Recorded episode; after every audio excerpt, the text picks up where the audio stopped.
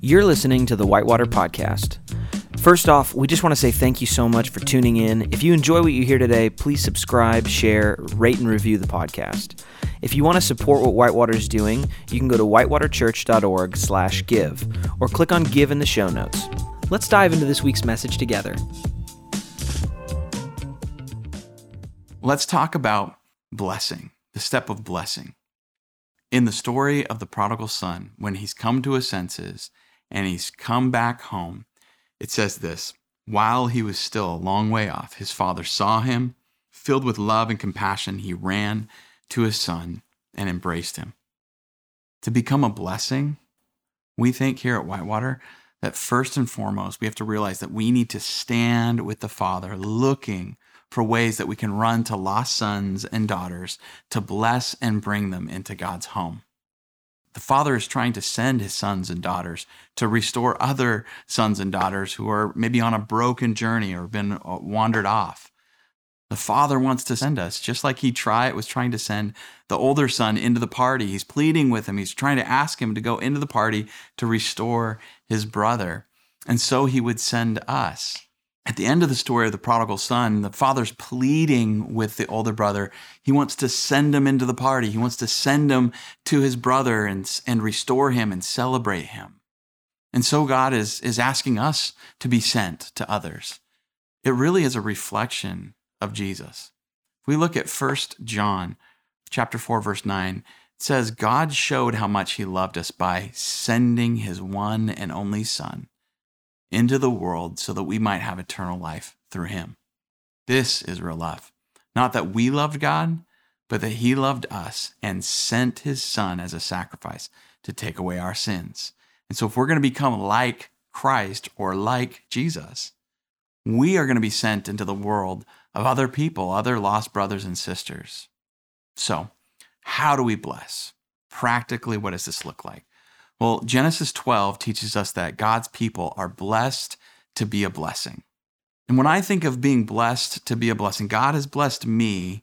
And so I am to like not just hold on to that blessing and become like a stagnant pond that's holding all this, the, the water of blessing that God has given me, but I'm to let God's blessing flow through my life. I think of the image of a reservoir and a river. Jesus stood and said in a loud voice, "Let anyone who's thirsty come to me and drink. Whoever believes in me, as scripture has said, rivers of living water will flow from within." By this he meant the Spirit, whom those who believed in him were later to receive. So God's Spirit, his power, was going to flow through people's hearts. When we receive Christ, when we receive God's love and blessing, we're not to just keep it in. It's to flow out of us to a broken and thirsty world. You are a reservoir that's designed to release rivers of blessing out of your life. And if that's true, the church is a reservoir filled with people with all kinds of gifts and perspectives and places that God has put them. And if the church is a reservoir, it's to release rivers of blessing. A powerful reservoir releases powerful rivers. Healthy rivers require healthy reservoirs.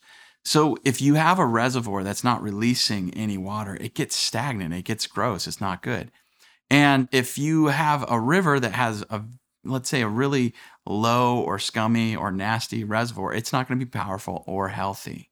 I want us to understand that you and I are reservoirs that God is releasing blessing through. And here's the cool thing. Water helps quicken life. It like if you pour water onto some seeds or into a, you know, rain falls into a, a, a garden bed, it doesn't like cause life, but it it it kind of quickens the life that's already there. And when water is poured out into a dry and weary land, it like all of a sudden causes or generates what was already there to begin blooming and growing. Would you just imagine with me for a second? Think about our church. Think about other churches in the area. Think about Christians that have gathered in Jesus' name. How many people from different sectors of our society are we stewarding within our church? How many gifts? How many like special places of calling and assignment has God brought our, our church and our people to? And what if we were awakened to that? What would happen if a church became awake to the um, different gifts and people were called to different places in our communities and began helping and supporting them bloom right where they're planted. You and I are designed to bloom where God has planted us and to help others bloom as they come to know the God who created them. Here's the simple strategy we use at Whitewater to help us bloom where we're planted. The three areas of blessing: personal blessing, local blessing, and global blessing. With personal blessing, we want you to bloom where you're planted. And Jeremiah twenty-nine seven says, "Seek the peace and prosperity of the city to which I have carried you into exile. Pray to the Lord for it, because if it prospers, you too will prosper." God wants you to bloom where you're planted, to bless people personally for Jesus. So where are you planted? Where is your family? Where is your neighborhood? Where are the schools where you go to school, the workplace you go to work at? You're sent there, not stuck there. God wants to bless your world through your life. We believe every person in our church can be used to bless the world because they are sent, not stuck.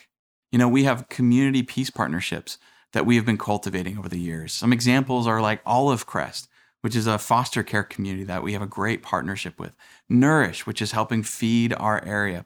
During the pandemic, we uh, we had a partnership where we were actually helping run mask materials to make masks for doctors and, and do pickups for pharmacies for people. And it was amazing.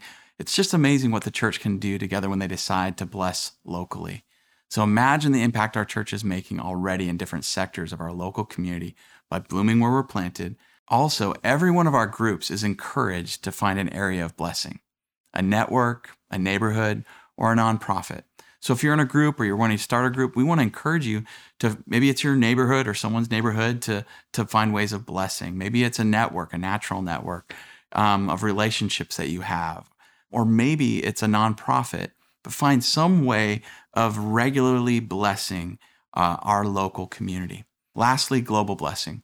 We do church planting, and we've um, helped uh, do leadership and community development training, especially in our partnership with pastors in Sierra Leone.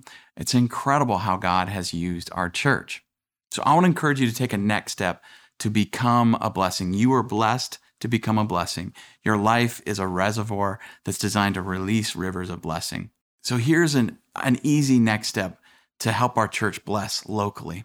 I want to encourage you to get involved with the One Child Project. This is a party that we throw every Christmas, and we have sometimes over four hundred kids that we get gifts for, some of which have never had a Christmas gift before. You can be part of letting them know that we see them and the families. We see these families. We love them and we support them. We have groups in our church that find ways to serve.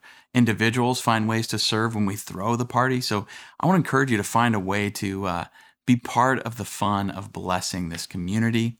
The church is a reservoir ready to release the power of God's Spirit and blessing in the community. Imagine the full potential of our church and of Jesus' church all around the world if it were to release ordinary, everyday believers to be a blessing. We have a vision to see every believer awakened to becoming a blessing in their world, to bloom where they're planted. The church is a sleeping giant, a reservoir to be released, and a people gathered to scatter and bless their world. Here's some questions for you to consider. Where has God sent you personally and locally to be a blessing? Who in your spheres of influence has an open heart to have spiritual conversations with? And how could you help them move forward on their spiritual journey? If you feel like Whitewater might be your family uh, or home church, and you might want to commit to partnering with us in this season of your life, you can take a step of becoming a member of our church by getting the membership form and filling it out. This is simply a, a spiritual commitment to partnering with our vision together and living in alignment to the best of our ability. If you're watching online, just click our link in the description below and it'll take you to our membership form. If you have any questions about membership with our church, you can email us at info at whitewater church dot org with your questions, and we'll answer those either through email or phone, depending on your preference. Guys, I love you so much. Make sure to join us next week. Hey Whitewater family, thanks again for joining us this week. At Whitewater, we believe in creating an environment where you can belong before you believe. If you want to learn more about who we are and what we believe in, visit us at our website, whitewater church dot org. If you'd like to contribute to Whitewater financially, you can give online at whitewater church dot org slash give. Or if you want to get involved in blessing our communities or are interested in joining one of our home churches, email us at info at whitewater church dot org. Have a great week, and we'll see you next time.